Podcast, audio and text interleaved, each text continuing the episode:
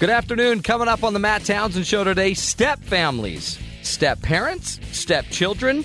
Everyone involved faces a heroic effort to keep family life moving along smoothly.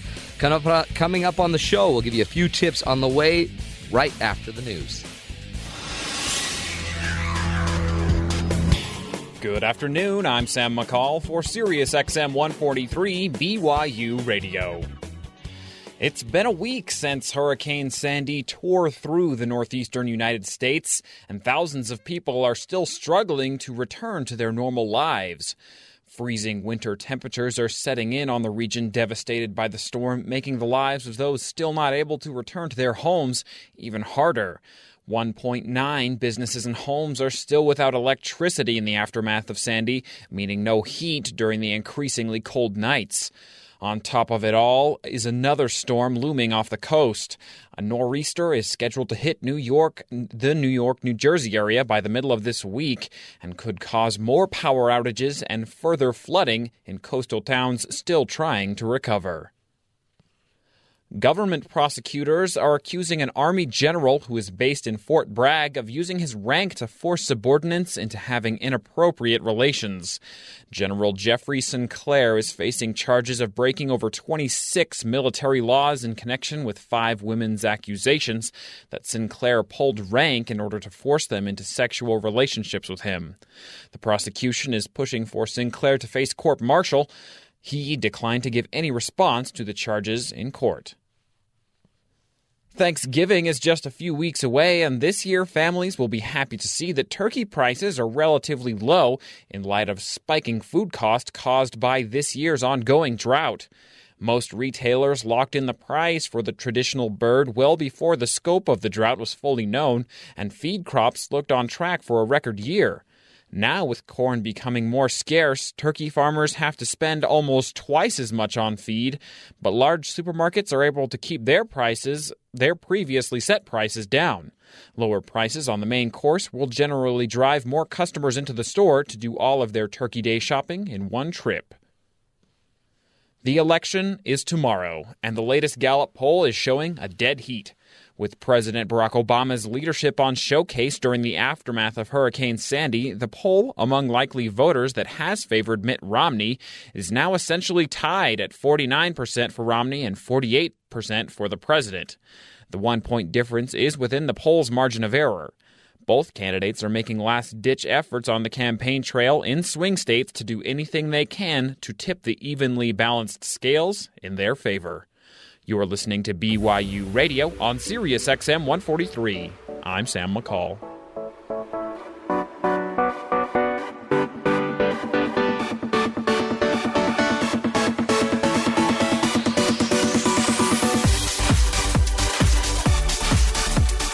Good afternoon, everybody. Welcome to the Matt Townsend Show. I am your host, Matt Townsend, and so glad you're joining us. As you're just sitting there driving along the highway of life, listening to us instead of all of those crazy political shows that make you want to wring someone's neck. Have you had it? Are you tired of it? Today we're just gonna give you something else to think about. We're not gonna go all political on you. As I look at BT, who no one's more political than BT. Never. Is that all you got? That didn't even sound political. I guess that's... Nay. Now you guys know how I feel in every sports game ever. They say, yeah, but it's tied up. It's 6 seconds left in the fourth quarter. I go, I don't care. It's cold. I want to go home. See, now, I love politics. I just hate this politics. You're wanting to walk out with 6 seconds left on the board. Yeah. Fourth quarter. Score tied. Yeah. Might go into overtime. What do you do? What do you do? Like, I don't get Twitter on anymore. I don't get on Twitter anymore. Why? Because it's just the same thing. It's too political. Just politics. What's going to happen when this all goes away? Then what are we going to talk about? We start talking about 2016. Why would we start that? See, like, the thing for me that's just really annoying is just how everyone is just totally, like, bashing on the other candidates. Yeah. You know, it's just like, I don't care what party you are. I'm just sick of you saying Mitt Romney sucks. I'm sick of you saying Obama sucks. I don't care about that much. You feel like they think we're just a bunch of idiots. Like, I know enough that I know they're both lying. And now I'm thinking, so which liar is the best liar? So I'm going to go for the best liar for my future. Matt, that's rather cynical. I think that's my job on this show. That's careful. That was my rant right there. If you push me out of a job, what am I going to do? They're quoting things that I know are lies. They're just giving us what we want. That's what they say. It's our own fault. They have not given me bacon. That's true. That is not. Not yet. They have not met. Not yet. Okay. That's the bacon rule.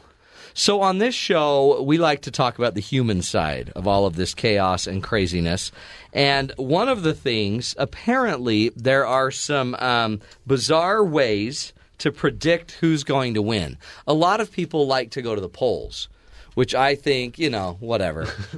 Because I don't know which poll to trust. Too mainstream. Right. Well, I heard there is an interesting bellwether that sometimes election results affect who wins. No, I've heard that. I've heard that the leading indicator of winning is an election result. Yeah. Weird. You never would have thought that. Huh. Yeah, that's technical. It's a technical point. Really? That seems too easy. But if you don't want to do that, there's other ways. For example, you could just refer to the Redskins lost in their game last night, right? It's called the Redskins rule, and if the Washington, D.C. professional football team wins its final home game before the election, then the incumbent party holds on to the White House. The rule has held true in 17 of 18 election year seasons since the team moved to the nation's capital in 1940, which means they lost last night, so apparently Mitt Romney will win. Based on a football game? Based on the Redskins rule. Which is 17 out of 18. By the way, it's got to be more accurate than the polls. Oh, totally. Got to be. Exactly. Well, the methodology is simpler, at least. Yeah. Well, and by the way, the methodology actually makes sense. The home team, Washington Redskins, when they're playing at home, they're your sample. If they win, it would make sense that the vibrations of Redskinville would, or if they lose, I guess they lost. Those vibrations would impact the world. Maybe we're looking at it the wrong way. Maybe voters decide who to vote for based on the outcome of the game. Okay, once again, Rob, you're being naive. It's the vibrations. Is that good vibes, bad vibes? I don't know. But there's more ways than that. What were you going to say? I'm looking right at you, Skyboy. What were you going to say? Well, I was just wondering why. I think Rob said it, but just why don't we wait until the game? And then decide, why do we have to do like all the debates and straw polls and all that stuff? Why not just wait for the game? And then, what's fun in that? I think it's more fun to not have. Have you not ever gone on a date, asked a girl out on a date, and then thought about it, talked about it, polled it, and then lied about it for a year and a half before you went on the date? Yeah. How'd that go for you? No, I've never done that. We could schedule the Redskins game in August. Which could scheduling the Redskins game in August would have helped. Yeah. Well, or the debate. Here's another one. There's other ways. There's other omens that are out there looming. Like in the ancestral Kenyan village of Obama's father, the president gets a positive sign because it's a 105-year-old tradition. Oh, 105-year-old traditional healer named John Demo has decided that by tossing some shells and some bones, that he's decided that Obama is very, very far ahead. It's like Rafiki. Right? It's like Rafiki. He knows the way. In the Kenyan village, but for real. So now we have a tie again. So the Redskins and then the Kenyan leader. What's the tiebreaker? Well, there's another tiebreaker. Well, the tiebreaker tomorrow is the election. Oh, you keep going back to the real thing. No, but really, I just think that'd be so funny. If he ended up not winning, and it's just bones were wrong. Sorry, bad bones. Oh, who gave me these bones? There'll be some killer third-party writing candidate who takes it all. It'd just be so funny. Both of them are wrong. Okay, so there's also the flip rule.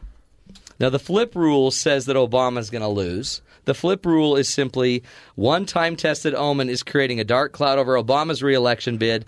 He calls it the flip rule, says blogger of QS Clues at Red State. No incumbent has ever won a second term without winning a state that he did not win in his first election. My brain just turned to jello. Yeah, I think in the first election, if you lose a state, you cannot win re-election unless you win the state you lost. That sounds like... You must flip the states you did not win in the first election, or you won't win.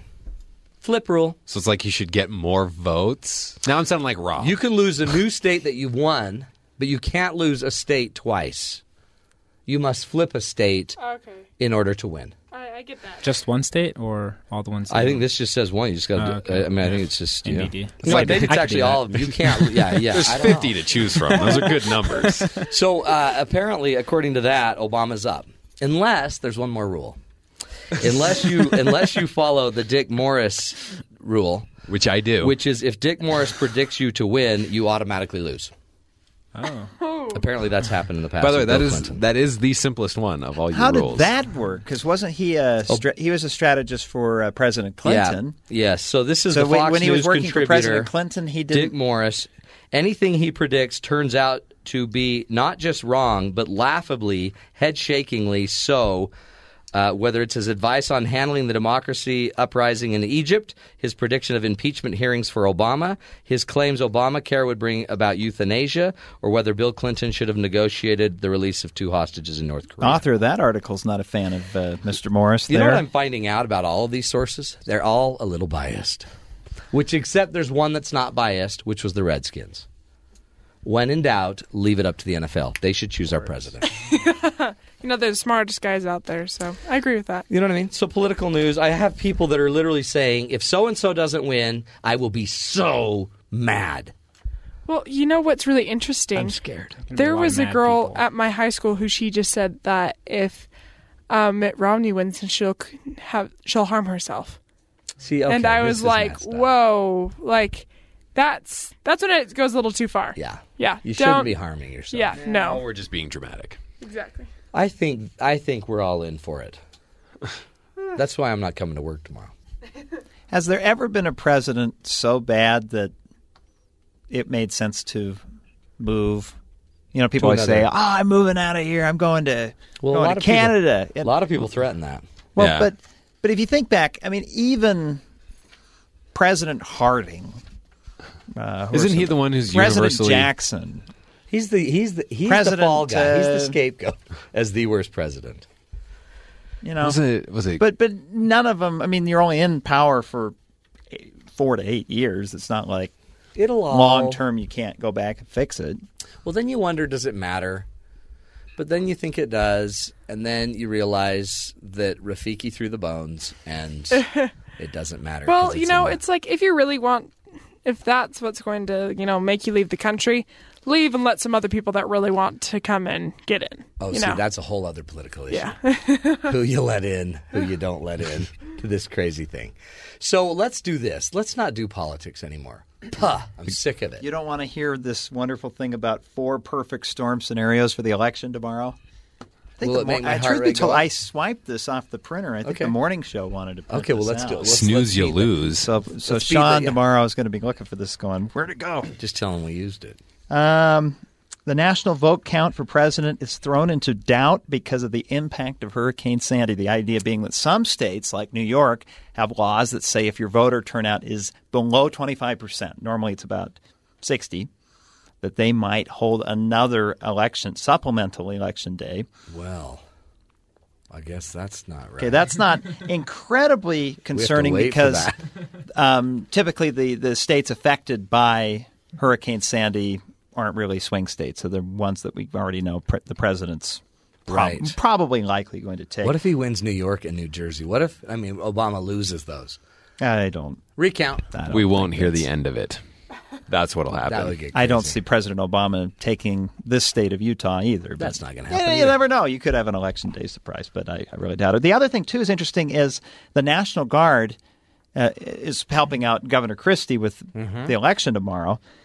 They're going to deploy trucks because in one county, Hudson County, they have 240 polling locations. Half of them don't have power or have problems. So they're going to park a military truck out front, and then people can go in and punch paper ballots. Oh, in the truck. In the truck. The problem is that how would you feel in your neighborhood if you had to go into a military truck to vote? I think that'd be super awesome. No, it's like the bookmobile. I mean, that'd be really cool. It's the votemobile. But the idea, guys in uniforms and guns. Camo, and they're worried it could suppress voting because people are a little bit scared. They do that in like Central America. all the time. Yeah, and that turns out well. Yeah, and they also tell you who to vote for.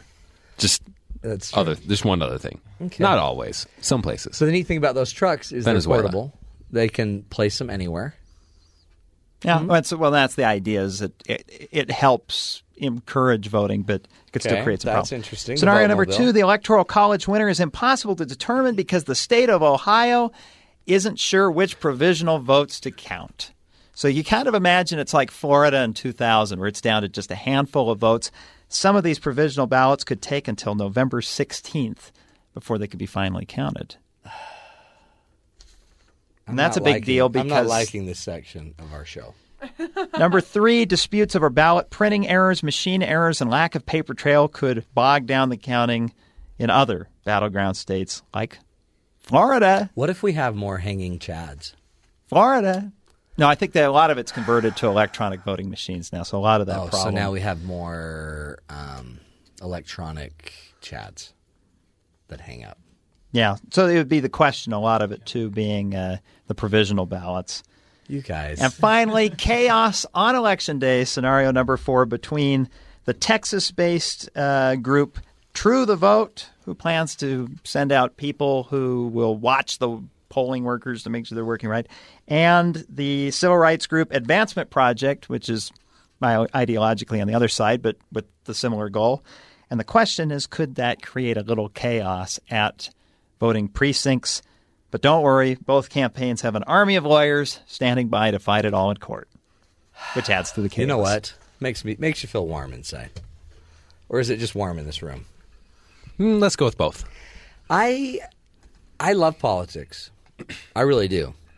And I cannot wait for this to be over so that I can then just suffer with my chest and head cold without having to think about politics. It's still better than sports. Because when you go to the stadium, do you in any way affect the outcome of that game? Yes. No. Yes. It's called the third. Politics, what's it called? The you get to go punch a ballot. It's so true, though. Like, they perform so much better if you're cheering for them from an athlete. Yeah. You totally do. Oh, yeah. But it's not the same when, in the end, the score on the scoreboard is not a reflection of the players on the field. It's a reflection of the audience in the grandstand. And that is the cool part. Of why tomorrow's election is better than even the what's a big football game? What's like the Super Bowl? The Super Bowl. It's better than the Super Bowl tomorrow.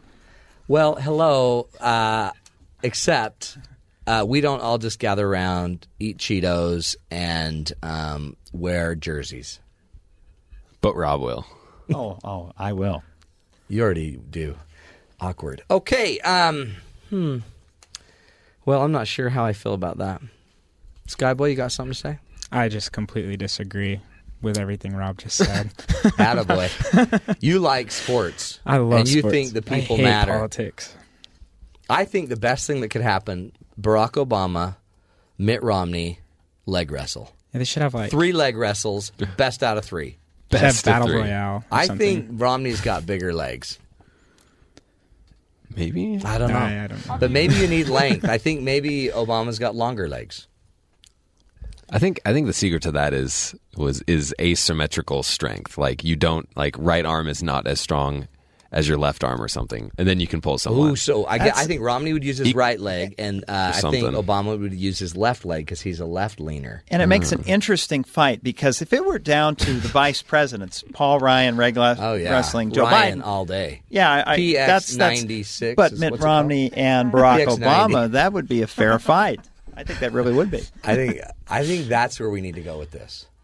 Or major water balloon fight between Republicans and Democrats, city by city, winner take all. That is a great... That sounds like fun. Yeah. Then it really matters what your turnout is. Yeah. Right? Let's see who's got turnout. Yeah. Turnout! Okay, I'm done talking about it. We're going to actually change the subject. And we're going to get into step parents. Parenting, stepchildren. Why do we call them steps in the first place? We're going to get into that, and we're going to find out why Disney makes some of the step parents look so evil. Wicked, in fact. You're listening to The Matt Townsend Show. We'll be back with tools, ideas, skills, help on how to have a blended family with your wonderful step family. Right here on The Matt Townsend Show, Sirius XM 143 BYU Radio.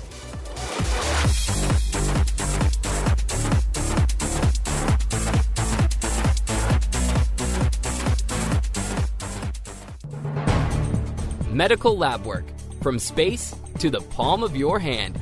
This is Innovation Now, bringing you stories of revolutionary ideas, emerging technologies, and the people behind the concepts that shape the future. It may be years before we send people to Mars, but medical technology developed for deep space flights is already helping people on Earth. The device is called rHealth, reusable handheld electrolyte and lab technology for humans. And in the time I took to say that, this tiny device can run dozens or more tests from just a drop or two of your blood, giving doctors accurate, inexpensive, on-the-spot test results. rHealth works using microscopic pumps to move your blood cells through a nano-sized strip of reagent chemicals, which will react to marker substances in your blood. A built-in laser lights up these markers like pixels in a digital snapshot, telling your doctor the score on dozens, potentially hundreds of health parameters. The palm-sized device is self-cleaning and reusable, making it economical as well as easy to take to a bedside, disaster site, or on a deep space mission. rHealth was developed in a partnership between NASA's Glenn Research Center and the DNA Medicine Institute and will change the way people take medical tests everywhere. For Innovation Now, this is Buddy Rubino. Innovation Now is produced by the National Institute of Aerospace through collaboration with NASA and is distributed by WHRV. Visit us online at innovationnow.us. For regular updates on BYU Radio programming, sports, and other behind-the-scenes news, follow BYU Radio on Twitter. Just search for BYU Radio, hit follow, and enjoy our tweets on news, live updates on shows, and much more. Talk about good.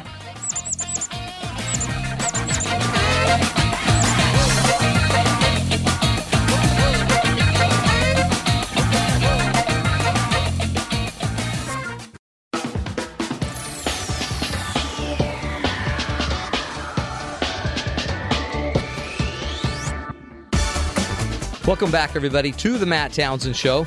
Today, we're no longer talking politics. Can't take it anymore. I am done with that until tomorrow when I vote. But what we are going to talk about today are step families, step parents, step children.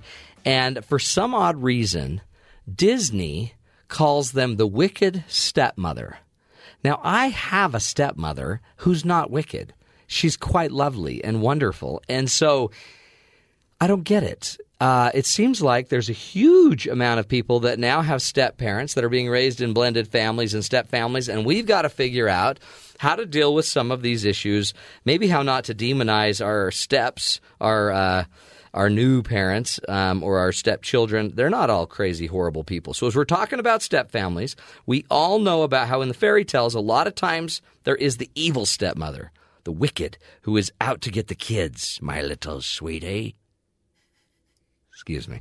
I think you mixed your... And I did. Please do that again. It wasn't my little sweetie. It's my little... My pretty. My little pretty. That's what it is. That's... Gosh, that's kind of weird. That's weird that you know that. No, that's just so not manly. Just leave your man card right there on your way out. It's like, I'll just cut a corner off of it. So what we did is we sent out our producer, Madison Alfredo, a.k.a. Madison Allred, and she's going to go spell it out for us and share her experience with stepmothers. Come on, Disney. What do you have against stepmothers? It seems like there are no stepmoms in any of those stories that end up being good people. While us as adults can look at these and analyze different archetypes, storylines, and realize the historical context, what about our children? Now, I'm not saying that you should ban the showing of Cinderella in your house, but definitely be there for your kids if they have any questions, and if it comes up in a discussion, address the issue. The divorce rate in the U.S. is climbing steadily, and while you and your spouse may not be going through a divorce, at least one of your child's friends will. My parents are still together, but when I was younger, I was a little bit afraid that my parents would divorce. This is somewhat of a natural fear for young children since they want security and stability, but it seems to be amplified by movies and our society. I remember walking out of my room one night, and then I saw my dad sleeping on the couch, and I was very, very worried. I scurried over to him, snuck my hand under his arm, and I asked in a whisper if he and my mom were going to go through a divorce. My dad just laughed, and he said that he and my mom still loved each other. My fears were unfounded, but it was a legitimate fear as a young child. As I got older, my world expanded, and what changed my mind about stepmothers was my own grandma. I was actually at my grandparents' house, and I found out that my grandma was not my, quote, real grandma. I was about 7, and I found out that my biological grandma had divorced my grandpa, and he had remarried. My biological grandma had died before I was born, so that's why it never really had come up before. Instantly, my mind was frozen. The woman that I knew and loved had nothing that linked me to her, or so I thought. I felt uneasy as a young child. I did not know if she loved me, or even if she liked me. I remember turning to her and asking questions like, "Grandma, do you like me? Why are you so nice to me?"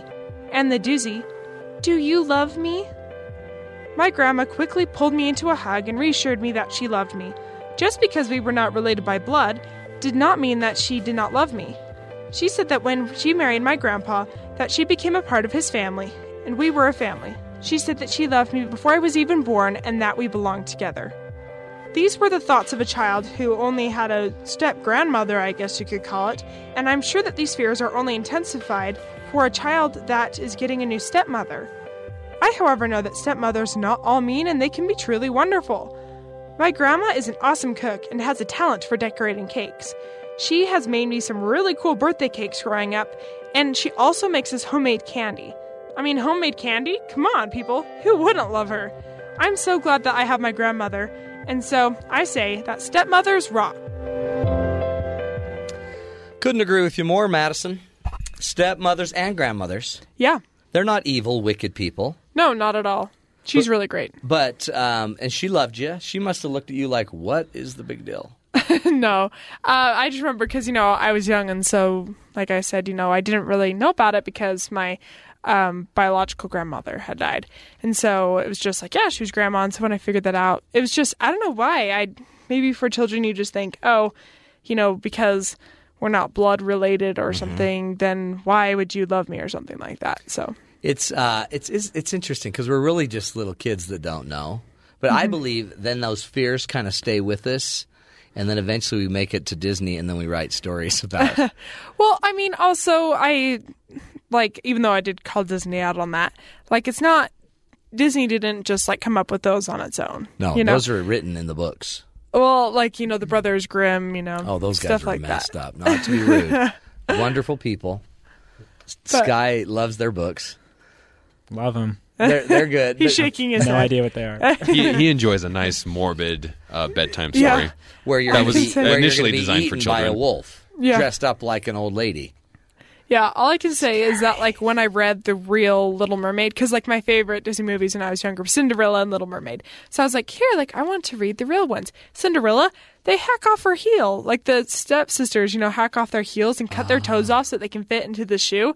I was like, ew. Oh. And then the price of beauty. Seriously, though. And then Little Mermaid, she doesn't get the guy and she turns into sea foam. Worst ending ever. If you could be anything, you don't want to be seafoam. I know. That was the worst color on earth. I know. I remember getting to the last page of that book and going, oh. See, so it's not reality. Reality is there's good people like your Grammy. Mm-hmm. Reality is, you know what? People end up divorcing. When we divorce, we can make healthy, happy families. We're going to take a break. When we come back, we're going to be bringing on Matt Barkdull, LMFT, licensed marriage family therapist, who's going to help us sort through the parenting relationship once we are step families, okay? You're listening to the Matt Townsend Show. Stick with us right here on Sirius XM 143 BYU Radio.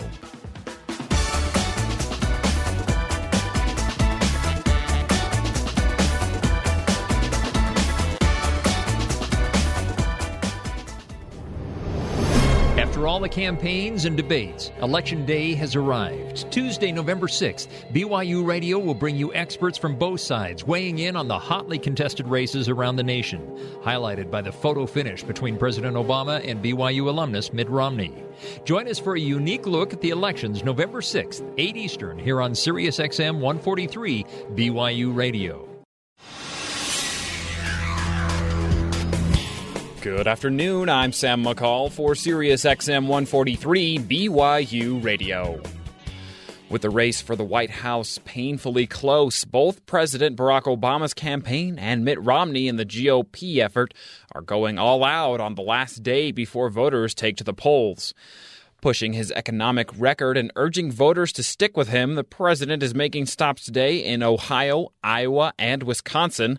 Mitt Romney is traveling to New Hampshire, Florida, Virginia, and also Ohio, telling voters that his plan is one that will bring real change and chart a better course for America. With both campaigns stopping in Ohio, experts' predictions that the Midwestern state's 18 electoral votes could be the deciding factor in this election seems to be resonating with each of the campaigns. Rebel groups in Syria detonated 2 car bombs today, which resulted in the largest loss of life by forces friendly to the regime in a single attack so far. 50 of Bashar Assad's security force members were killed in the suicide attack, which rebel leaders take credit for. Allegedly, the bombing, which targeted a government checkpoint near a regime-controlled village, was coordinated with a jihadist group. Regime forces were also on the offensive today, with combined tank and air attacks bombarding neighborhoods all around the capital city of Damascus. The conflict has now been escalating for 20 months, and well over 30,000 people have been killed.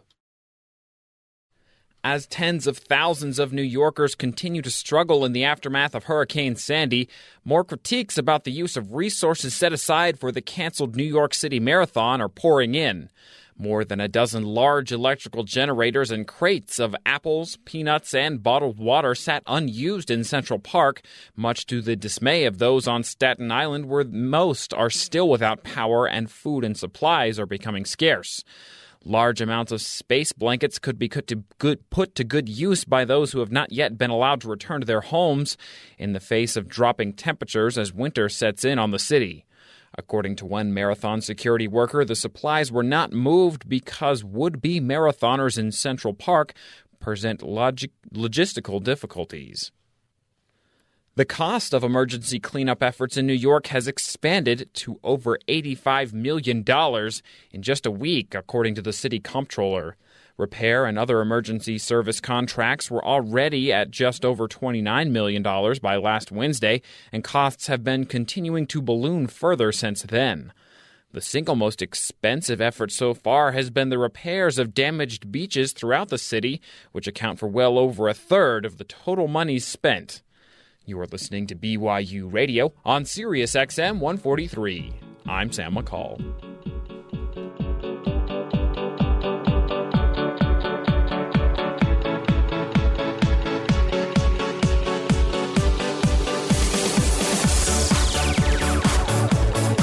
Welcome back, my friends, to the Matt Townsend Show. Today we are talking about step families, step parents, step children. You know, divorce is happening. I don't know if you've heard that.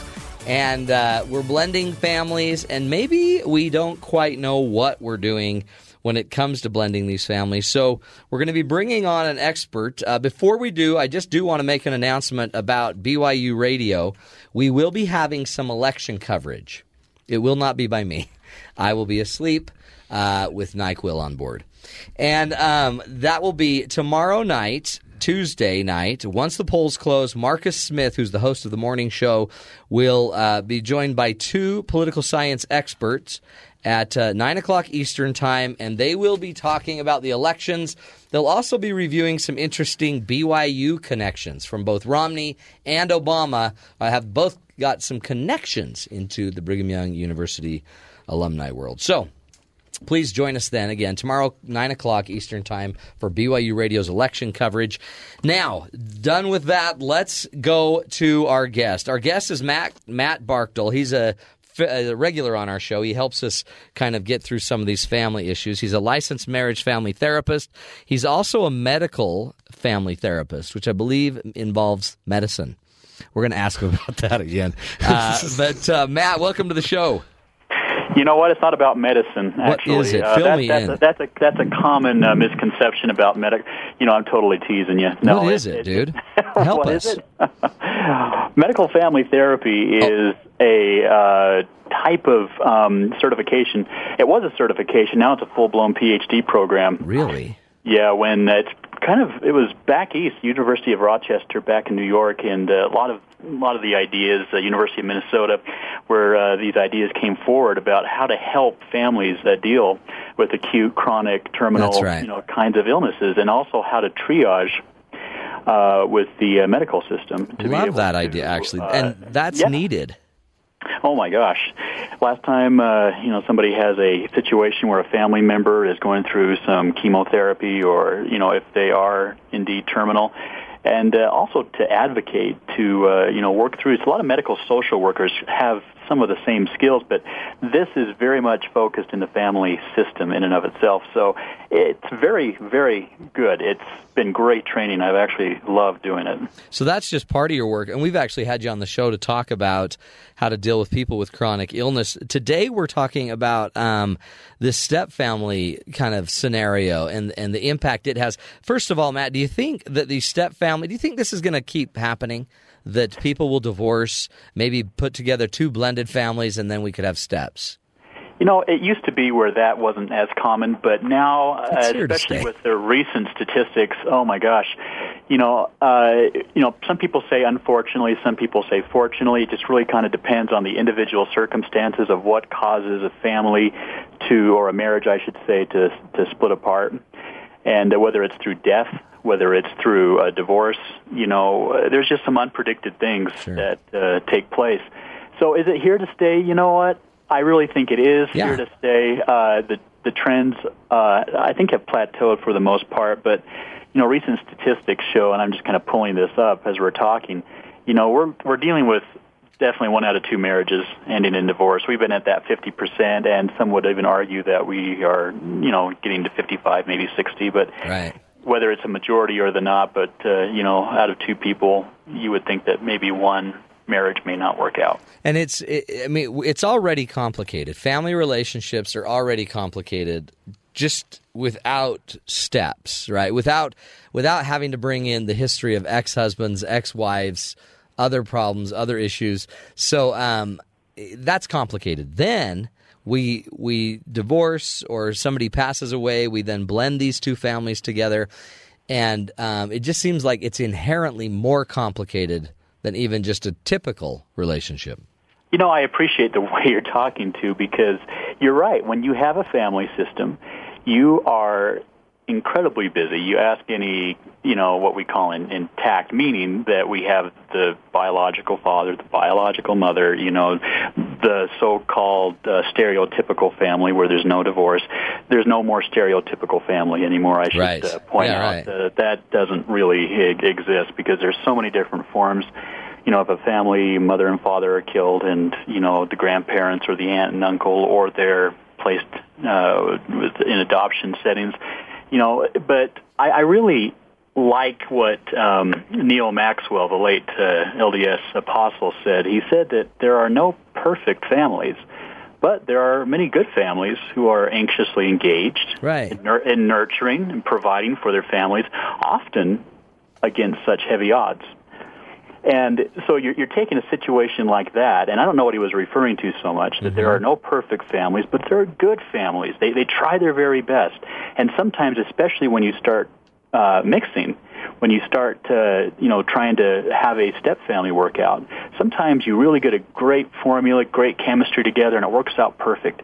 Others, as stereotypical as it might seem, a lot of the statistics back up that stereotype that step-families really are going to have a harder time, not always, but sometimes a harder time, and sometimes are against heavy odds. You bet.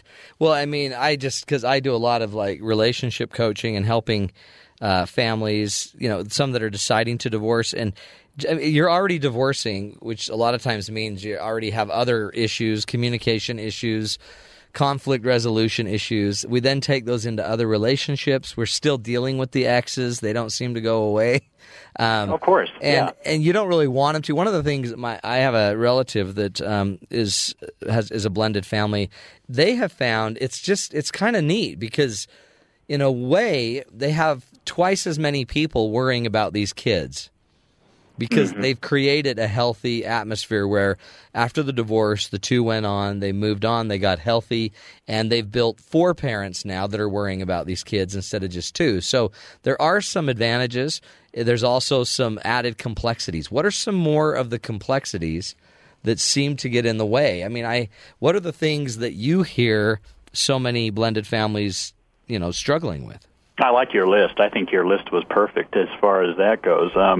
You know, some of them is trying to establish a place in a new family. Where do I fit in? Mm-hmm. I really like the fact that I don't like, but so much that's such an element in.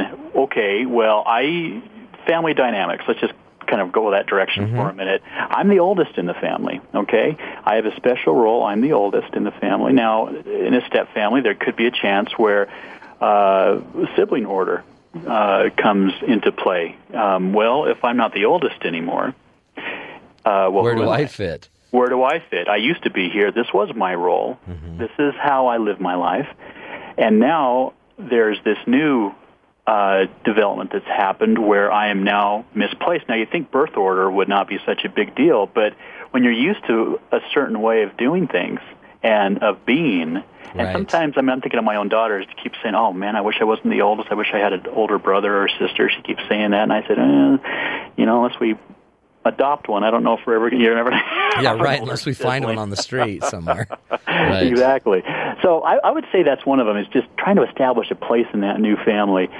And another big one, and I think you maybe have alluded to that in the previous list that you were talking about, but it's discipline issues. Yeah. You know, when somebody's acting up, what's my role as a stepfather, a stepmother? Who's going to discipline whom? Exactly. Yeah, that becomes a real problematic thing. That's a problem in non-blended families. Oh, my gosh. Like, you're disciplining our kids too firmly. You don't need to be so hard. Be nicer. Be softer. Yeah, and now, of course, it's amazing that you can get a husband with a completely different background growing up and a wife from a completely different background, and you bring them together as a family, you know, and yes, they have different reasons and different ways about doing certain things, but that's the beauty of being able to actually let that work for you. Now, you get a situation where you're now blending a family, where not only do they come from different backgrounds, but different experiences in different relationships. Right. And so you're adding that component on top of it. And, well, where I was the disciplinarian, well, now I'm kind of backseated. I'm no longer the disciplinarian because, well, it seems like she's got that or he's got that more under control. Right. And, you know, communication in these kinds of situations is just crucial. You know, it's funny just because, and again, my parents divorced, and I didn't really have that, those problems because my dad ended up remarrying, and she was great. And he had a business, and he worked with her, so we would go to work at the business, and she was like part of the business and part of his life. And anyway, it's been great because she's always been there. And I look at families where no other kids were involved, but other kids, I would think that I'd be really jealous. Like you're saying, almost about, hey, I used to be the big guy. I used to be the stud, and then this kid comes in, and he's a year older, so now he takes my position. Or if you're the daughter who might naturally be competing anyway for dad's attention, and now all of a sudden you're competing with your stepmother for this guy's attention or this time. And I guess it could be the same with males as well. No, absolutely. It goes both ways, certainly, because, you know, you think of the dominant, and you want to be and remain a dominant force, you know, and there's certain elements, and there's also some research that has been poured into quite a bit, but there's different stages that new step families go through. You know, they start almost in kind of a fantasy stage where they're not really acknowledging how tough this really could be. All they know is they get along, and my gosh, this is an opportunity. It's not a positive thing the way that this is thought of sometimes, but here's an opportunity to reclaim my position and give it in a go again. You know? This is a new start. This is a new start. I am going to get it right this time. You know, all those different, kinds of mentalities, which of course you want to do. You want companionship. We are social creatures as human beings. We want to be with somebody. And Absolutely. When that doesn't happen and it falls apart, well, unfortunately, sometimes people get to the point where it's a rebound. It's not necessarily, will this work out? Well, it might. It could. Right. But will it? We'll find out. It's not well thought through. Lots of different things to consider with step families. But for the most part, yeah, there's different levels of problems. Some experience problems, others don't. But it just kind of depends on what's happening. But the thing is it works. Yeah, really can work. Well, they can work, and they can thrive. And many times it's really good for some of these stepkids because they finally get out of certain situations that weren't ideal or healthy. They get a new view of what, another new role model in their life. So what I'd like to do, Matt, is take a break. We'll come back. Dive into this a little bit more, start getting into some ideas. In fact, I'd love to hear more about the stages of as we're going through the blended or step family development. Talk about that, and then let's get into some solutions. Like, really, if we're a blended family out there, what should we be focusing? Where should we make sure we keep our attention? Perfect. So we'll come back with Matt Barkdull, licensed marriage family therapist. We're talking about step families, blended families, and taking them to the next level, making sure we're healthy as we're trying to make these transitions in our life. We'll be back right here on The Matt Townsend Show, Sirius XM 143, BYU Radio.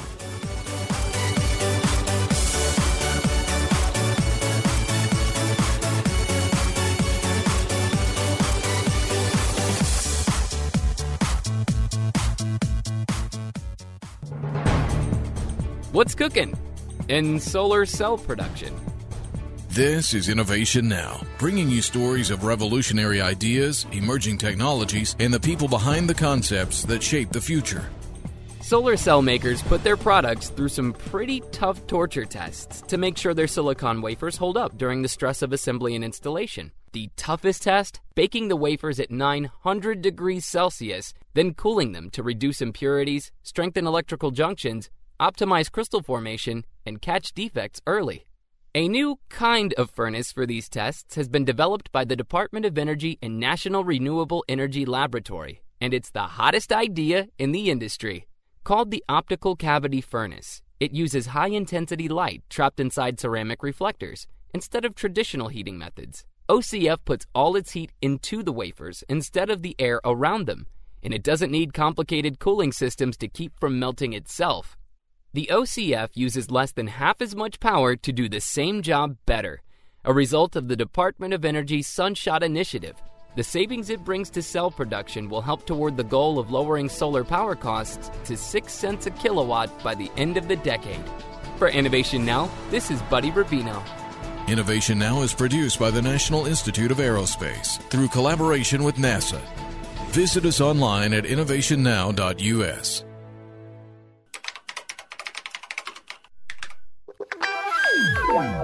Keep up to date with BYU Radio's programming by liking BYU Radio on Facebook. You can check our page for BYU sports updates and information on our entertainment programming. Like us on Facebook at BYU Radio. Talk about good.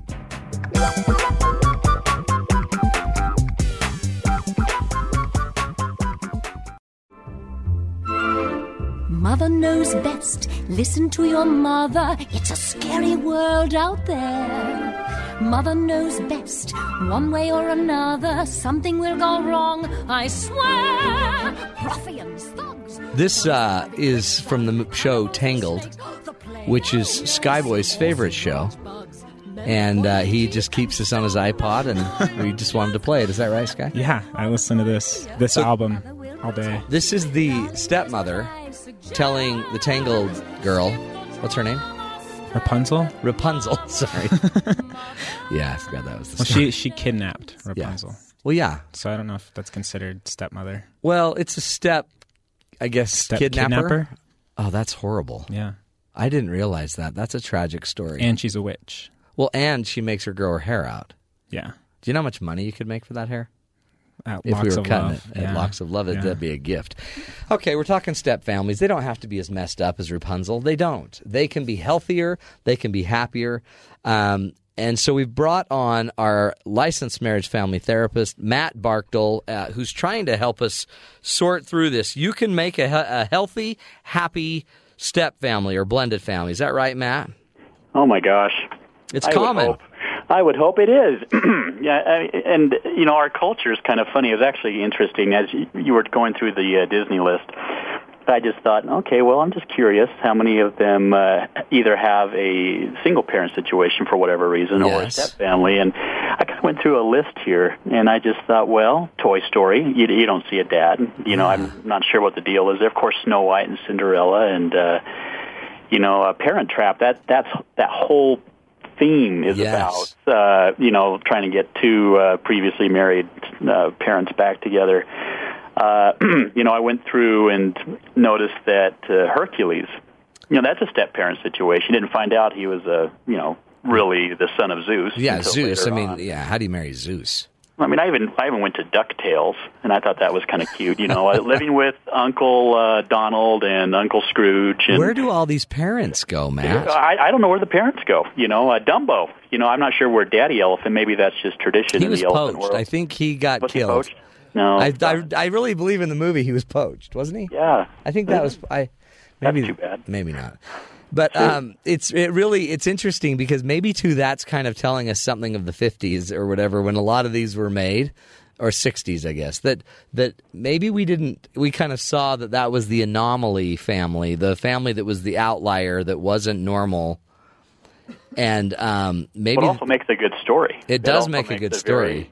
Yeah, it also makes a good story, so there's some compelling reason to say, hey, let's make something pretty dramatic here, and let's just give them one parent, or let's give them, you know, have somebody steal the daughter and, you know, do all that fun stuff, you know, because of storytelling. But it's interesting, though, that you're right. The very first Disney shows didn't see much of a two-parent family there. Makes you wonder, doesn't it?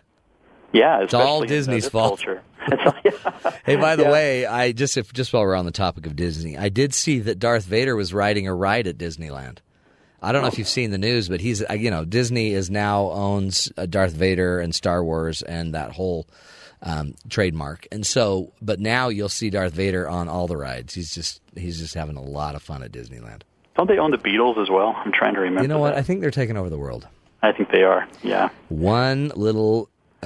Iconic group at a time. So, Matt, as we're into this, tell us. Okay, so if we have a listener out there that's just like, yes, we're struggling with our family. What advice do you give? What are the things that, as we're trying to blend these families, that we should be focusing on? What are some realistic expectations? What are some things, honestly, it'd be better to just know not to do? You know, there are several things that this is such a well-researched area that I hope people in and maybe struggling with within a step family can know that there are just so many different organizations out there to help step families. You know, especially ones with, you know, whether there's children issues or it's really conflicting with the new relationship. I mean, unfortunately, recent stats show between 60 and 66% of remarriages end up in divorce. Mm. And, you know, that's the recent vital statistics. And so when we're talking about Neil Maxwell's, you know, there are no perfect families, but against such heavy odds, we're really reflecting on this population. Yeah. But can it work? Absolutely. And one of the things is something that you kind of alluded to earlier, Matt, was manage your expectations. You know, remarriage is not a replacement for a first marriage or a second chance to get a first marriage right. There are too many other factors being played out here. It's it's a new entity. You have to go in it. It's not a redo. You got to go in it with what you got, right? Exactly. I mean, remarriage and blending a stepfamily is not like baking a cake. And say you take your first stab at baking a fancy cake. And you blew it. Yeah, the first time around was very complex as you awkwardly contrive, you know, the final product that looks absolutely nothing as you envisioned. Right. However, the second time around, you want to seek redemption and want to prove to the world that, hey, you're going to get that right, thinking, by heaven, I'm going to show them. And that's just something negative. It's not a replacement. The remarriage is not a replacement of the first marriage. This is a brand new relationship. This is not a rebound thing. This is your life. This is hopefully till death do you part, you know, that mentality of saying we're in this for the long haul. It demands some creativity too, doesn't it? Like it's, oh, doesn't it? Yeah. Maybe it's going to end up being more like a trifle than just a cake. So maybe we're going to cut the cake up, put some pudding on it, put a little salt. I mean, like make it into something else. You're bringing the kids. I love the idea of this kind of blowing up the perfect myth, because the perfect family doesn't exist, as we've talked about, but it's almost, it does if it exists in your head that there's a certain way that things have to be. And like, they don't have to call you dad. The kids don't have to call you dad just because you're in the house now. I mean, there's certain things that can just happen as they happen. They don't need to be forced. Thank you. And you know what? It's interesting that actually a family scientist, his name is Dr. Jay Bray, B-R-A-Y, he said something very profound, and I think it deserves some serious consideration. He says step parents who at least initially define their role with the stepchildren as that of a friend, are usually most satisfied. They can't replace biological dad, you know. But if they see themselves more of the children might actually be very partial to be saying, you know what, you're more of a dad than my other dad was, right, or mom, or whatever the case is. But the thing is, just going into the relationship with the new family just more as a fatherly, non-fatherly kind of figure, that I'm a friend. Which is perhaps a great advantage, because, you know, as a parent, we just can't be their friend. We've got a parent. But as a step, maybe that is a role you could actively take, is, you know what, I'll be your friend. I'm not going to enable you to be dangerous, but talk to your mom about that other stuff. Let me just build a relationship with you for a while. Perfect. And, you know, that kind of leads to some of the other things that we encourage step families to consider. Instead of going into a new relationship as a new step family, one thing that parents are encouraged to consider is that the biological parent should handle most of the disciplining at first. Yeah. Well, at first. That seems like a no-brainer. That's like playing with the third rail in the subway. Yeah. you don't want to, that's just going to hurt you. Yeah.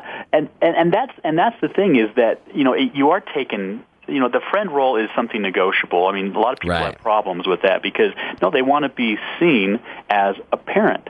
But again, it just seems like with research that the more that they can initially come in as a friend, and at first let that biological parent handle. Yeah. But you have to also at the same time juggle that a little bit to show that you're a united front. Right, exactly. As time passes, the children will see the couple's united front, and families come to a clear agreement of how children should be reared. I mean, if they see a crack between you and your partner and it's not united, you know they're going to get in that crack, and they're going to start working the crack.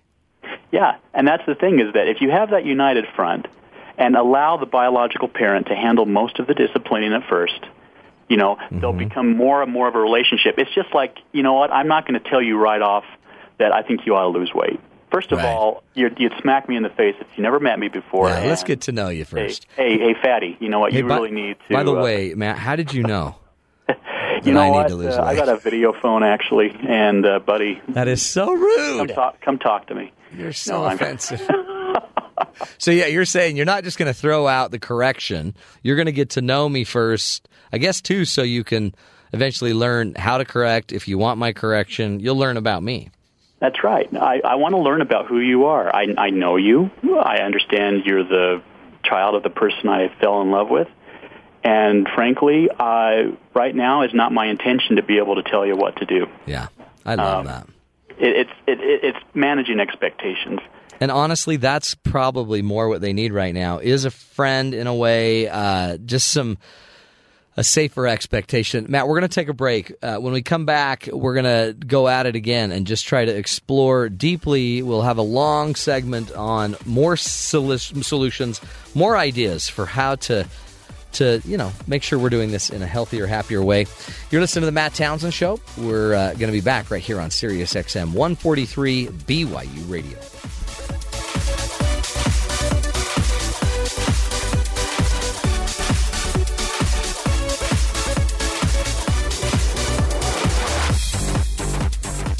KBYU-FM, HD2 Provo.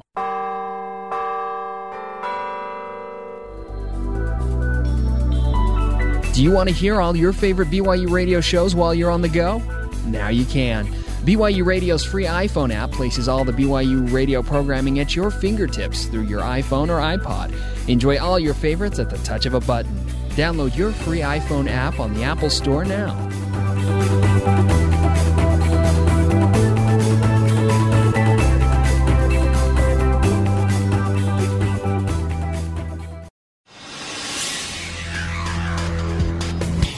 Good afternoon, I'm Sam McCall for Sirius XM 143 BYU Radio. With cleanup efforts already underway in the New York harbor, another fuel spill is being reported while rebuilding efforts continue after Hurricane Sandy. Phillips 66 has reportedly lost over 7,000 gallons of fuel into the port's waters. Other major spills were far larger in scale, leaking hundreds of thousands of gallons of diesel into the harbor last week. The New Jersey EPA has been monitoring the recovery efforts, and one spokesperson says that luckily diesel is much easier to clean up than crude oil, and most of the spills have already been contained or skimmed out of the water. New York City utility company Con Edison is warning that the coming nor'easter could further delay power restoration efforts. With 1.9 million businesses and homes in the northeastern U.S. still without power following last week's superstorm, freezing temperatures, winds up to 60 miles per hour, and possible flooding are the last thing residents need right now. Con Ed is also warning that even more power outages are likely in the face of the coming storm that is set to hit Wednesday and continue battering the East Coast through Thursday. Government prosecutors are accusing an Army general who is based in Fort Bragg of using his rank to force subordinates into having inappropriate relations. General Jeffrey Sinclair is facing charges of breaking over 26 military laws in connection with 5 women's accusations that Sinclair pulled rank in order to force them into sexual relationships with him. The prosecution is pushing for Sinclair to face court-martial. He declined to give any response to the charges in court. Thanksgiving is just a few weeks away, and this year families will be happy to see that turkey prices are relatively low in light of spiking food costs caused by this year's ongoing drought. Most retailers locked in the price for the traditional bird well before the scope of the drought was fully known, and feed crops looked on track for a record year. Now, with corn becoming scarce, turkey farmers have to spend almost twice as much on feed, but large supermarkets are able to keep their previously set prices down. Lower prices on the main course will generally drive more customers into the store to do all of their Turkey Day shopping in one place. You're listening to BYU Radio on Sirius XM 143. I'm Sam McCall.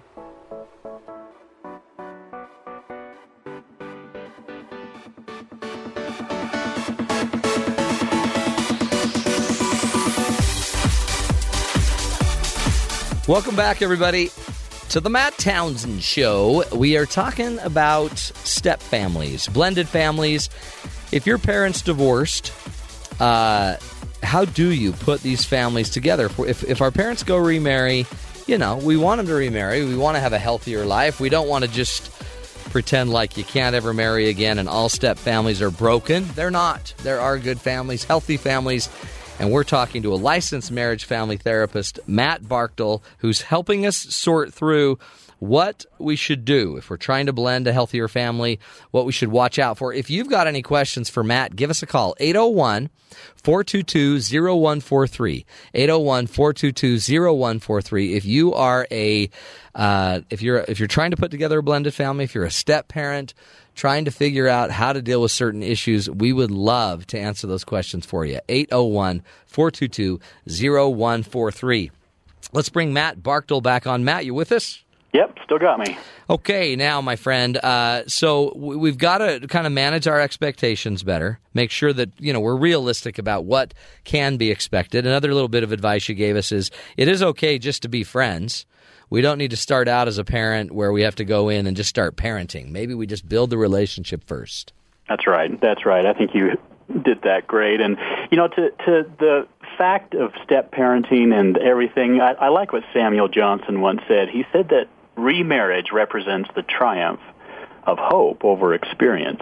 And I think that a lot of people paint the whole label. These are my stepkids, and these are, you know, this is this, this is that. And it's okay to, you know, feel that, you know, this isn't exactly how I imagined my life. I never thought I would be a step parent. I never thought I'd have a step family. That's just so new to me. But at the same time, you know, this is a wonderful, wonderful triumph over past experience. It really can be. And honestly, I mean, there's some, you know, radio hosts that would actually tell you not to remarry. Just don't remarry. Just let your kids get older, get them out there, and don't remarry. But I personally believe, instead of just like putting off everything, why don't you go learn how to do this pretty well and get good at it? Because I think your kids deserve to see you becoming healthy and strong, and they deserve to also see a healthy side of parenting, not just a single parent. Yeah, no, I think that's very true. And again, if you want the best for your kids and to give them those healthy models, well, absolutely. Now, but you do have to manage the reason why you are engaging in dating. Do you truly want to be married again? You know, is this something that you have a passion about, or are you doing it for an ulterior motive? For your kids, as much as and as worthy and as, you know, extending our hearty congratulations, go for it type of thing, it's not for the right reason. Right. You want to do this. You don't want to do it just for your kid. You want to do it for yourself. Yeah. You want to be healthy. You also don't want to just be doing it because you can't make it without others. You know what I mean? Yeah. You don't want to be dependent or codependent. You want to be strong. You want to be doing this as a choice, not just as a have to. Right, right. And if those stats are really true, the 60 to 66% of, you know, remarriages ending up in a divorce. Well, if those are true, then the fact of your marital status is not going to change, you know, the lessons learned. Right. With the past, I would hope that people would be more inclined to think, okay, what did happen back then? And, you know, if professional intervention is necessary, or if you want to do some premarital, you know, therapeutic sessions, or, you know, what have you, it might be a good idea. There's great pre-assessment assessment tools out there to be able to say, you know, what are things that you're more inclined to do, and how can we really work this out? There's a great, just like I said earlier on, there are so many resources for step families, as well as couples thinking about getting remarried and so forth. I think there's just a lot to be said for looking at this in that perspective. What are some other rules that you see that might be helpful with the third parent, the other parent, the ex-spouse? How do we effectively involve them, and what are some boundaries that maybe need to be set there? Each are individual. Unfortunately, divorce can potentially be a very bitter thing, which is probably the worst ingredient to put in to, you know, a relationship, because you still have to be cordial with that spouse. Right. You still have to have some kind of congeniality between the two of you. So the thing that I would hope, as far as it goes, maybe it's too late, maybe it's not, but even if there were some feelings, which there normally are, but if you can somehow resolve that, no, we're not getting remarried again, but we are going to see what we can do to manage, especially, you know, couples with children. That has to be worked out very, very carefully, because, again, we want to make sure that those kids have a healthy understanding. We still see some cordialness between, you know, ex-parent, ex-spouse, or else it's just not going to go anywhere. So I'd hope that one of the first things that's considered is to be able to rectify any kind of negativity, and that can be really hard. Why did they divorce in the first place? Was the divorce proceedings bitter? Was there a huge custody battle? Those don't sit very well, because that biological parent out there is going to still be present in their lives. Oh, yeah. I remember when my parents divorced, that every Christmas morning, I believe until I was probably 17, 16 maybe. No, maybe not that many. My father would show up at our house on Christmas morning And my mom, my dad, and my grandma, my dad's mother, would all be there for when we opened our presents. So they were actually letting my father was still coming back to watch us open presents.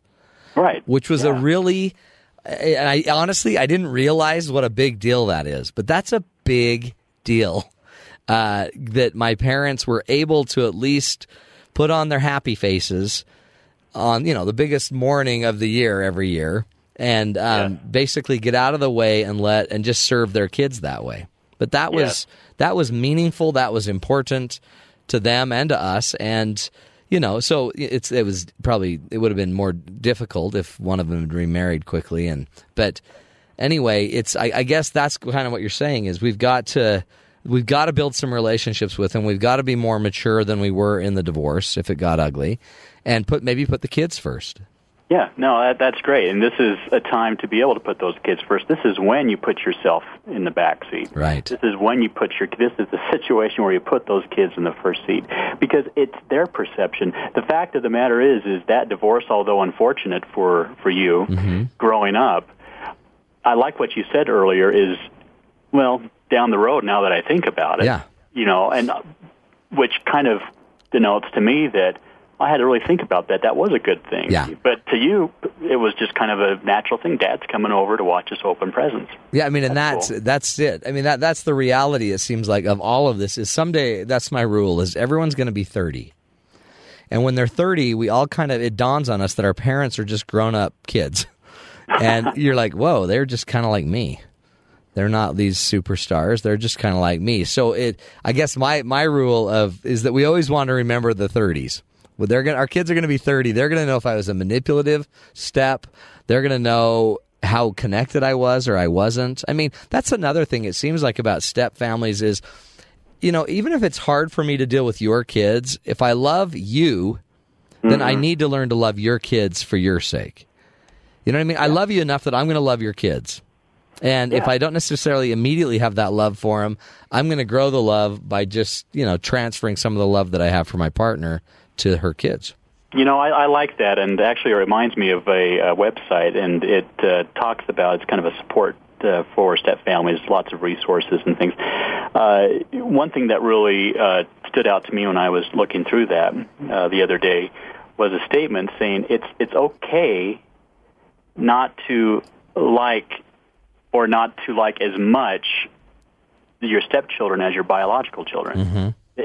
It's okay. You're still trying to get to know those kids as well. Now, do you love them? Yeah, you want to love them and everything. Now, do you feel more inclined to really love your own kids? Well, yeah. Sure. Yeah, you do. Yeah. But I think, like you said before, and I think what we've talked about earlier is, I think managing the feelings that we're having and feeling like, okay, should I be feeling this way? I still like my kids better than you. Your kids. Yeah. Well, that's okay because there's that biological connection and, that just means a little bit more to you. So when you're feeling these kinds of things, and sometimes you do need some professional assistance if necessary or a good support group just to kind of validate the feelings that you're having.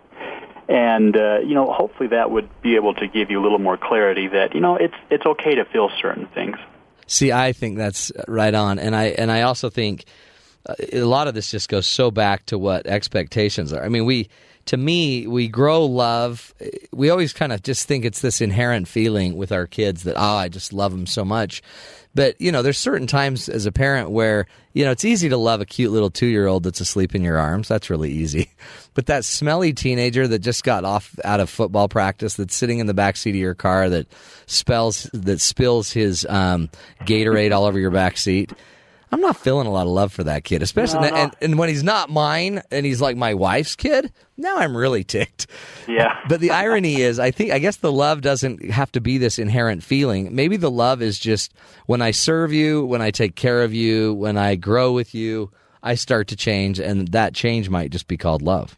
Yeah, I think in December, one of the topics is using humor to deal with some of those life complicated matters, and it's really how we see things. I do like Marjorie Hinckley, the the wife of Gordon B. Hinckley, her take on a lot of things. It's actually kind of refreshing to see. Now, again, she wasn't trying to mask anything. I think this is really, truly her personality. Mm-hmm. When things get hard, well, yeah, you can take it a couple of ways. When it's difficult, when you have the smelly kid in the back, or if, you know, they stain the new, brand new plush carpet with grape juice and all the good stuff. You know, sometimes you just have to go in the other room and scream and do something. Yeah. I mean, you've got to deal with some of these things, but sometimes in step-family situations, sometimes it's good to find the humorous times. And I have done that. I'm not in a step-family myself, but there have been many times where I could have just flown off. What's going on, right? Yeah, what is going on? And there was one time in particular where we were struggling as a new married couple. We had no money. And what ended up happening was the strangest thing is that I got into the serious giggles. I could not stop it. It was just going forward. And, you know, when we started making jokes about, you know, let's put our quarter in the bank and, you know, after a few months we'll, you know, have enough money to buy butter for our 25 cents of popcorn. I mean, we just both just giggled back and forth to each other until. And now we don't want to mask anything by any means, but we do want to be able to say there are times to be able to, you know, sit back. Let's not take life so seriously, but let's be able to take our bumps and bruises as they come. They'll come. They will. Like anybody else, they'll come. There'll be stressful moments, and you know we can expect that. Part of managing our expectations. But, you know, at the same time, we just got to be able to face reality and just saying, look, you know, sometimes we just need to maybe laugh our way through a few things. Not all things, but a few things, I think. Yeah. Totally agree. That way. You nailed it, Matt. Matt Barkdull, licensed marriage family therapist, giving us a leg up on how to raise our families if we're in a blended family. And honestly, just great advice for everybody out there. Matt, thanks for joining us. Happy to be here. Thanks a million. Take care, my friend, and have a great voting day tomorrow. Good luck at the polls. We'll have fun. That'll be great. Hey, we're going to actually, to kind of summarize everything, we're going to go to our producer, Bryce Tobin, BT, he likes to be called. And even our producer, Bryce Tobin, single guy, you know, knows that marriage isn't any easier the second time around. He's going to do a little wrap-up pretty much of everything we've talked about today. And, you know, he's going to tell us about how sometimes when we bring in other kids, it makes it even harder. Look, I don't want you to take this the wrong way, but I'm about to rant. This is the Bryce is Right. So you're getting remarried. Maybe your sudden singleness was due to an unfortunate tragedy. Or maybe the last marriage was the real tragedy. Whatever the reason, here we are. Maybe you're pulling a Brady Bunch and you're both bringing kids together. Or maybe things are a bit more convenient and your new spouse doesn't have their own kids. Or even better, you don't have kids and your significant other does. This one's the best. It's just like at work when someone gets fired and you get to take over on the projects they already started. All the glory for half the work. But now you're having problems? Really? What? Did you go into this? All too easy. Shut up, Vader. You're the worst dad ever. No kidding you're having issues with remarriage. Never mind the fact that real life is just hard, but now you're taking established families and smashing them together. Did you really think there wouldn't be a few snags through this particularly thorny path through the forest of life? Oh, what's that? Your kids are having a hard time with all of this? No kidding! But first let me say that you didn't make the wrong move by remarrying. But you did just pick up your old family dynamics by the hair and punch it in the mouth.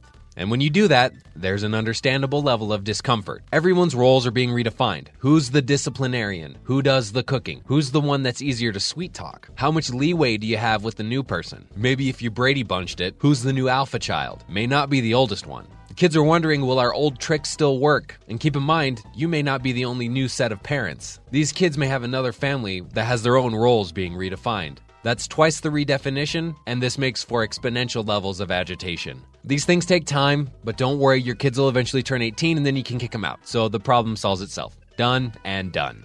Kids aside, what about the new couple? One spouse knows what's up, the other is clueless. In many ways, it's like you've got one extra kid for a while. One spouse doesn't understand the rules, the jokes, the methods, the habits, the way that this family has managed to function. The other spouse gets to babysit for the next little while the new parent figures things out. Or let's say you're the one that's suddenly become a parent. In life, it's expected to occasionally have to eat a slice of humble pie every now and then. But to have your spouse constantly telling you how to do things, and then have the snot-nosed little kids constantly getting on your case about how you're not doing it right, after that first month, you're not just eating slices at this point. You're having whole pies shoved down your gullet whether you like it or not. What if you're a Brady Bunch? Compromise is about to become your best friend. The worst thing you can do is squish two families together only to maintain two sets of rules, traditions, and other family shenanigans. A perfect blend is impossible, but two families only acting like they're just one family will get messy.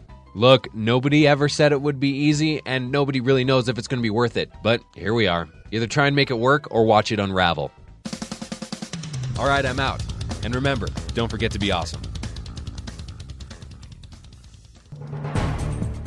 A new eye on the sky sees the air in 3D. This is Innovation Now, bringing you stories behind the ideas that shape our future. Pilots depend on airport weather reports, but for 75 years, the best data they could get were glimpses from weather balloon launches, like snapshots of the weather at one fixed time of the day. Thanks to an improved microwave radiometer by Radiometrics Corporation, instead of those snapshots, scientists now have the equivalent of live 3D video of what's happening in the atmosphere out to 30 miles away. Radiometrics says the microwave radiometer can see icing conditions, measure temperatures, humidity, precipitation, and winds at high altitudes, all from the ground. Developed from circuitry originally used for cell phones and hooked to the internet for fast reporting, the radiometer detects the faint energy, only a trillionth of a watt, emitted from atmospheric water vapor and oxygen molecules in motion. The unit is undergoing field tests and is already paying off, from perfecting local weather forecasts for the last Olympic Games to gathering new data about cloud formation for better global climate models, even enabling utilities to predict and anticipate load changes due to changing weather conditions. For Innovation Now, this is Buddy Rubino.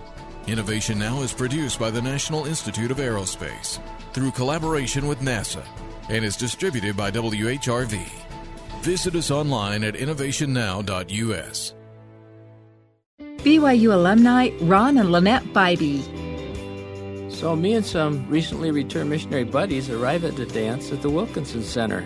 Through the crowd, I see this beautiful brunette smiling at me. The next week, I go to the library, fall asleep, and wake up to see her across the way smiling at me again. I don't even remember that one. The following week, I get this Valentine. I bring it to her at the library. I drop it in front of her without saying a word. It said, "Really appreciate your smile." I called home immediately. So I eventually take her on a date to a fireside at the Smithfield House. At the end of the date, while walking down the hill back to her apartment, I said... He said, "Eternity's a long time, isn't it?" Chances are the relationships that changed your life started at BYU. Share your story at alumni.byu.edu/update. Remember when, remember why. BYU alumni connected for good.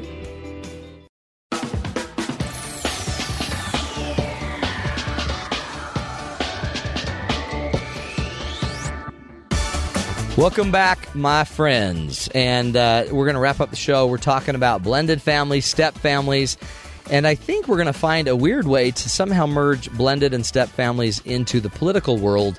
I'm going to turn it now over to Robbie Sanders, the man, the myth, the legend. Yes. So, I can give you the name, Matt. Everybody thinks they're the man, the myth, the legend, by the way. Do you want to guess? Okay, so you've got a name of a political character. Not a character yes. that has come from a blended family. Several. Yeah, several. Big names in U.S. politics. And you're going to give me, you're asking me if I'm going to give you, if I want to guess? Or I can just tell you. Maybe give me like three people and then I'll guess. Okay, so this man. You all can join in. Oh, everybody, what the heck? How about I just play the sound here? You'll be able to tell who this is. Okay, I know this. We have virtually no discussion. Let me start with Josh on the pledge, and I think this has been the greatest challenge on the pledge. You know who that is? It's Newt Gingrich. Yes, the Newtster. Blended family? Yes. He never knew his birth father. His mother married later a guy named Robert Gingrich who raised him. Gingrich. He was a good stepfather. Newt took his stepfather's name. That's great. That's Newt Gingrich. Boy. You know, somebody out there is Newt's real dad, somewhere out there. That's fascinating. Here's the next politician on the other side of the political aisle. America has always been a land of opportunity, a land where if you work hard, you can get ahead. Yes.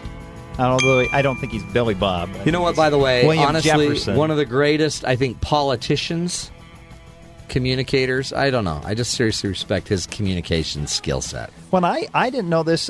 President Clinton's father was killed early on in his childhood. I remember that. So his mother remarried somebody else in 1950, and his stepfather adopted him. And he's from Hope, Arkansas. Grew up to be governor of all of Arkansas. The governor. U.S. president. I remember that, a single mom, and she died, I believe, sometime during his presidency. Anyway, here's one a little more obscure. I have learned already in this office that the difficult decisions always come to this death. In that era. Well, there's Michael Jackson. Gerald Ford. Yeah, he was. You know, do you know his birth name was Leslie Lynch King? Really? Yeah. And he changed his name to Gerald Ford. Well, his parents separated a few weeks after he was born, and they were divorced when he was about 2. So his mother remarried, and the guy's last name was Ford, and he took on the name and changed his name. Well, you can see why Gerald looks a lot better than Leslie Lynch. Yeah. You know. Look where it got him. I mean, imagine President White House. Leslie Lynch King. Golly. See, isn't that cool? Stop dreaming, but don't stop with the way things are. Dream of things as they ought to be. Dream. Jesse Jackson? Yes. Jesse Jackson! Cool. He was raised by his mother and his stepfather. Dad wasn't in the picture at all. But his stepfather was Charles Henry Jackson. His mother married him, and when he was 1 year old... Took on the name. Jesse took on the Jackson name. And finally... Just say no. Many of you may be thinking, well, drugs don't concern me. Just say no. But it does concern. Is that Pelosi? It concerns us all. Just say no. Just say no. Who's famous for that? Well, I don't know. The DARE program across the country. Nancy Reagan. Oh, that's Nancy Reagan. Oh, thanks, Skyboy. That was to Matt, not to Nancy. Yeah, that was definitely to Matt. Sky sleeps through the whole show, and I get one wrong, and then he pulls out that.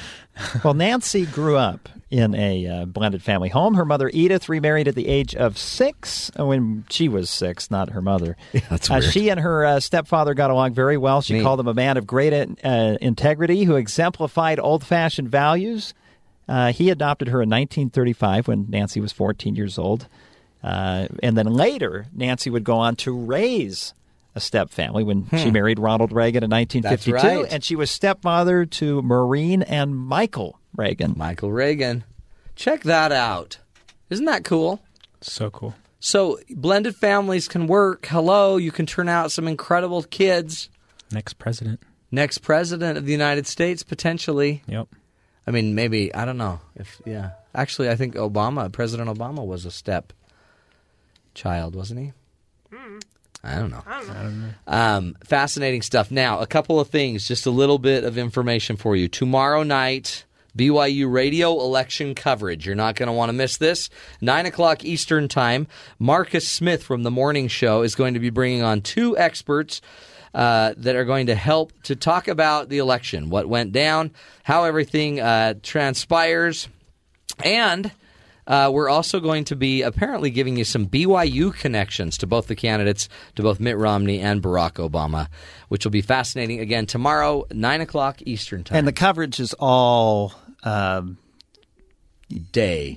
Well, so yeah, when the polls close, we have some coverage from some of our sister TV station, which will be fun, too. So but all over the country. Our in-house coverage with Marcus Smith. Excellent. The morning show extraordinaire. See how we take care of you? It's because we care. Thanks listening, folks. Thanks for listening. Join us again tomorrow. More great topics. We're going to help you debrief the political scene tomorrow. You're listening to The Matt Townsend Show. We'll talk to you tomorrow right here on Sirius XM 143 BYU Radio.